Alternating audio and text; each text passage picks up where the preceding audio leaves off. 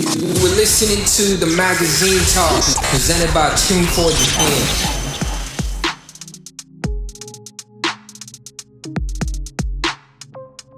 チューンコアジャパンのウェブメディアザ・マガジンがお届けするポッドキャスト番組ザ・マガジントークこの番組は音楽アーティストミュージシャンに無料で法律相談サービスを提供するミュージックロイヤーコレクティブローセオリーの代表でアーティファクト法律事務所の水口英介弁護士とともにアーティストの音楽活動に役立つ情報や様々なトピックをお届けするアーティストエンパワーメントプログラムです。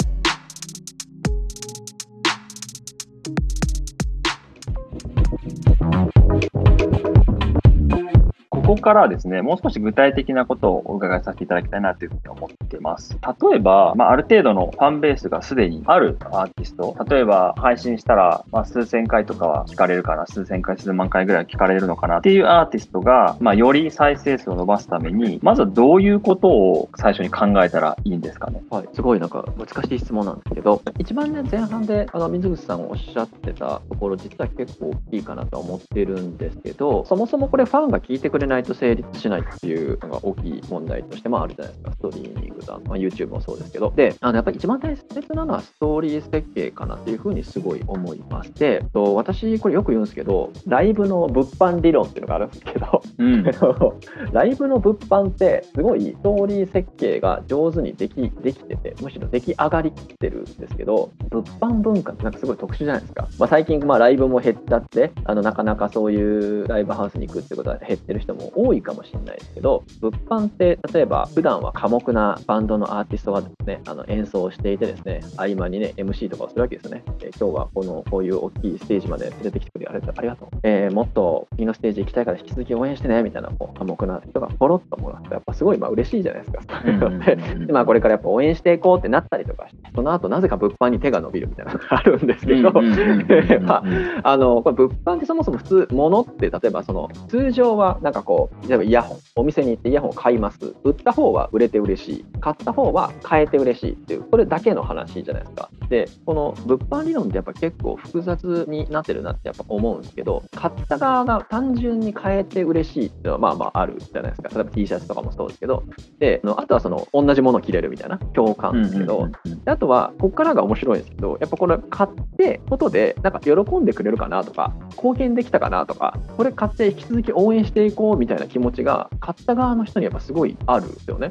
で、まあ、いつからかわかんないですけど、すごくこういうのが、まあ、みんな普通にあるあるとして定着している。で、この、ちゃんと自分が買うっていうことは、自分が単純にお金を貯めて、このグッズが買えて嬉しいっていうのもあるんだけど、買ったことでアーティストが喜んでくれるってことはこう分かってるじゃないですか。でこれってやっぱこう、買うことでアーティストの、まあ、お手伝いとか、アーティストの夢を叶えるお手伝いをしてるっていうのは結構分かってるわけですね。だから、きっちりこのアーティストが挑戦したい夢を叶えるストーリーとかに、自分も参加してるっていう感じにやっぱちゃんとなるんですよね。ライブにお金を払ってライブに行きました。でそこにさらにグッズとか買って、ちゃんとますますアーティストが叶えたいストーリーにこう参加できてるっていう感じですかね。ここがすごい繋がってるんですけど、ストリーミングって これがなかなか繋がってないんですよ。なので、そもそもその聞く側は単純に楽しくて聞いてるだけっていうパターンがすごい多いんですよね。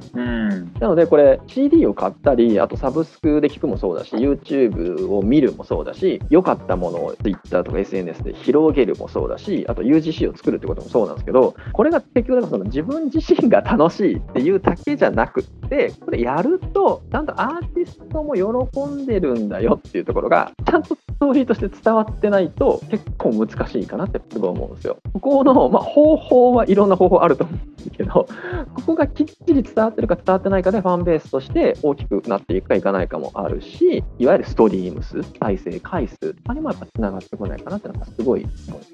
そういうことで言えば、Spotify で提供している10,000ストリーミング選挙みたいなバッジを SNS でちゃんとシェアするっていうのはすごいそれに沿ったコミュニケーションってことですよね。めっちゃ大切だと思いますけどね。だってその再生回数を支えてるのはあのファンですからね。聞いてる側の人ですからね。やっぱそれはあのすごい嬉しいと思いますけどね。あとそのさっきのあのライブハウスの例えもそうですけど、今結構その数字、実数でアーティストとファンが共有するものってないんですよね。昔だとすちっちゃいライブハウスからって、大きい武道館に行った。これだけ大きいところに連れてきてくれたからありがとうっていうコミュニケーションになるんですけど、まあライブも少なくなってるし、だけど、例えば YouTube の再生回数とか、Spotify の再生回数ってもう出てるので、やっぱあれ達成するっていうのはすごい大きいと思いますけどね、うん本当に。お互い見えてるわけだし。ストーリー設計、ストーリー共有するっていうのすごい面白いなと思ったですね。その例えば10万回再生して、まあ嬉しいっていう気持ちうんをまあ表すのは当然だし、まあ例えば再生数が伸びてなくて、まあ悔しいとか、もうちょっと聞いてほしいみたいな気持ち、ちょっと弱みを見せるみたいな話も、それはそれで多分ストーリーなんですよね。そうですね、そうですね。使い方はいろいろあると思うので、そういう、まあ、アーティストの喜怒哀楽みたいなのを感じつつ、同じ、なんかプロジェクトに参加してる一人みたいな気持ちになっていくと、最後まで見届けていこうみたいな気持ちになっていくっていうなるかなと思いますよ感じなんですかね。なんかあのーアーティストの人のスパチャの金額ってやっぱまだまだ少なくて、例えば VTuber とかめっちゃ大きいんですよね。この違いって何なんだろうとかもすっごい考えるんですよ、僕。やっぱ結構明確にそのストーリー設計が違うかなっていうのはやっぱ思うんですよね。やっぱ VTuber の人とかのやっぱりこうファンからする応援していこう、一緒に船に乗って進んでいこうみたいな感じがすごい強いんで、なんかスパチャの金額とかもやっぱすごい大きくなってくるんですけど、なるほど。そしたら次にですね、まだ活動をスタートしたばっかりで、あんまりファンがいないですよと。本当にもうゼロから始めますというような場合、そういうアーティストがやっていく施策は何があるのか。ま例えば最初にエゴサって話ありましたけれども、他に何かどういう選択肢があるかっていうお話があればちょっとお伺いしたいなと。確かに、これね、すごい難しい話ですよね。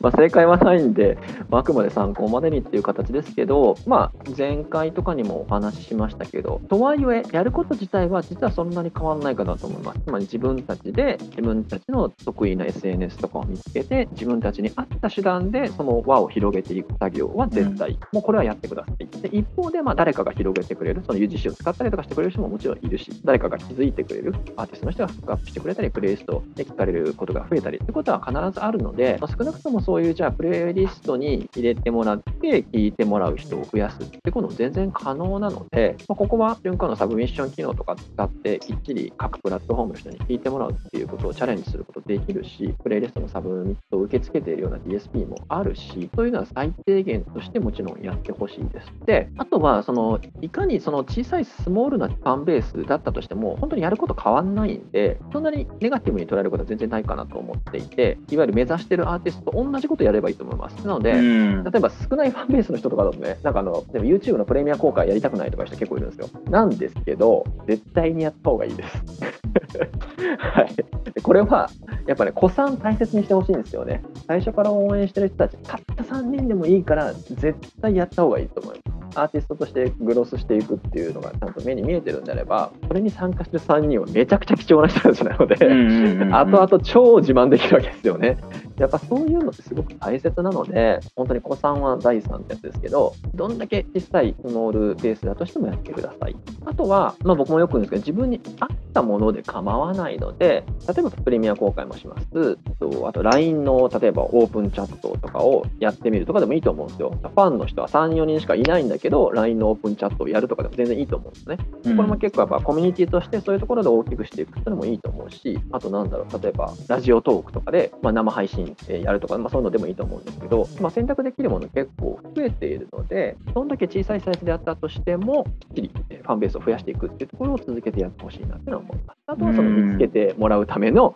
自分からアプローチできるものは、あのいろいろやってもらったらいいなと思います。そうか、そうするとやっぱりさっきのお話とつながってる話で、結局ファンが小さかろうが大きかろうが、目の前の人と一緒にこうストーリーを進めていくっていうか、目の前の人に真摯に向き合うっていうことがもう再生数につながるっていう、なんか究極的そこになるんですね、やっぱり。そこになると思います。だからそれが結局、まあ、昔だと単純にそのファンの人たちっていうのはもう聞いてくれるだけの存在だったんですけど、今はやっぱね、自分の、なんていうんですか、じゃあミュージックスタンプでインスタストーリーに投稿してくくれるとか、まあ、TikTok で投稿してくれるとかでももちろんいいんですけど、そういう UGC やっぱ作って広げていってくれるってことをやってくださるので、昔よりその、なんていうんですか、広げてくださる方法が増えてるので、すごい大きい武器になると思いますけどね。あそうか、昔だったらストーリーに共感しても、その共感した気持ちを表す場所がなかったってことそうなんそうなんですよ。そう。お手伝いできることがなかったんですよ。だから今めちゃくちゃあるんで、いくらでもなんか絵を描いてそのアーティストの絵を描いてピアプロに投稿するとかもあるし、ピクシブに投稿するとかもあるし、まあ、なんか何でもあるじゃないですか今って。なるほど、そういう人を巻き込んでみんなで大きくなっていくってことを考えられる時代になったっていうことなんですね。わ、はい。かりました。ちょっと細かい話聞いていいですか？はい。例えば、僕が、えーすごいドイツっていう国が好きだと。じゃあ僕が作った曲を、ちょっとドイツ人に聴いてほしいなみたいな。って思った時に、なんか取れる方法とかって考えられるものあります？ドイツ？すごいですね。ドイツそうだな例えば入り口どういう曲にするかってのあるんですよね。例えばその、まあ、言語の問題っていうのはあるのでのあーなるほど。いわゆるそのインストゥルメンタルなものなのかとかもあるとは思うんですけどドイツの人ってあれですよね。結構僕もちょっと定量的な数字詳しく知らないですけど割といわゆるドメスティックな音楽カルチャーをしっかり聴く人たちなんですよね。確かその洋楽っていうかうん。いわゆるその US ヨーロッパマーケットのものだけじゃなくて自国のものも結構聞かれるはずなので、まあ、そういう、まあ、まずはその導入どこからするかっていうちょっとリサーチをきっちりしてもらう必要性があるような気がするんですけど、ね、結構ローカルの曲を聴く人の方が圧倒的に多いんだったら多分挑戦しても結構難しいかもしれないし、うんえーなので英語の歌詞の方が聞くんであれば英語詞の曲にした方がいいしとか、えーまあ、インストであれば結構挑戦できるかなっていう気はします。あと、例えば、テクノハウスみたいなそういうダンスミュージック系とかもありな気はします。で、あとはその、どっちみち見つけてもらうことって結構時間かかっちゃうのので、単曲でのチャレンジは結構やっぱりリスキーかなと思うんですよね。なので、まあ、ある程度年数考えて、同一で成功するっていう道筋をきっちり考えていった方がいいと思いますし、あとは何でしょう？まあ、一番手が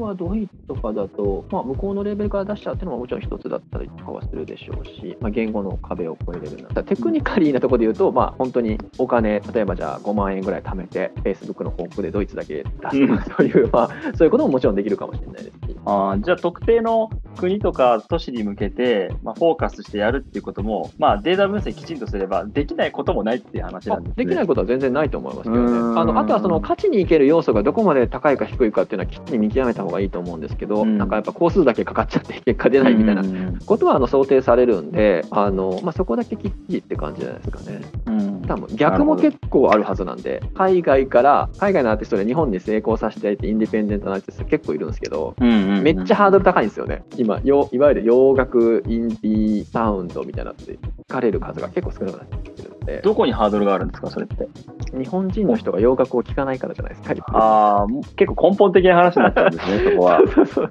めちゃくちゃ減ってきてるんで、うんそれはあると思う。ちょっと今の話はちょっと特殊すぎたんで、もうちょっと現実的っていうか、あり得る話聞きたいんですけど、例えば僕がちょっとポップなジャズピアノの曲を作ってるアーティストだとして、ロバート・グラスパーが大好きだと。で、ロバート・グラスパーを聴いてる人に聴いてもらいたいと。なるほど、なるほど思った時になんかどういう手法を取れるのかなっていうのは気になるんですけど。今の条件だと結構角度上がりそうな気がするんですけどね例えば、えっと、ロバート・グラスパーとかってすごい特殊音楽的にああいう感じだしそれこそそのプレイリストカルチャーにめちゃくちゃ恩恵を受けてるって言い方するとあれですけどまあ本当にいろんなシチュエーションのプレイリストに入りやすいっていう表現するとあれかもしれないですけどアーティストさんじゃないですかだからそこが入り口として大きいかなと思うんですねとロバート・グラスパーって例えばあの BTS の RM ってメンバーですけど彼が自分で作ってるプレイリストとかにロバート・グラスパーの曲って入ってるんですね。へそう。すると、だからまあ BTS のファンも間接的にそうやってロバート・グラスパーの曲をまあ聴いてるわけですけど、そういう形で、まあ、ロバート・グラスパーがどういうところで聴かれてるかっていうのは結構調べたら分かるんですけど、で例えば、トム・ミッシュがやってるプレイリスト、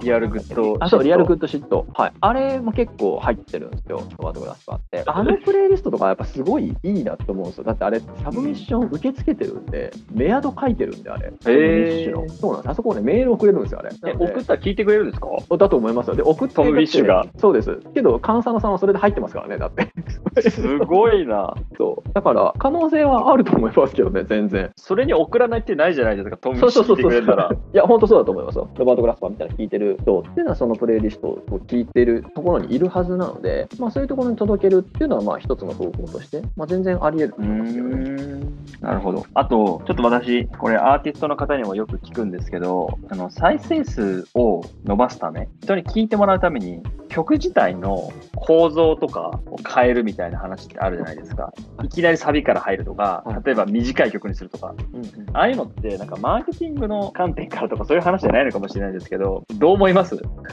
ね。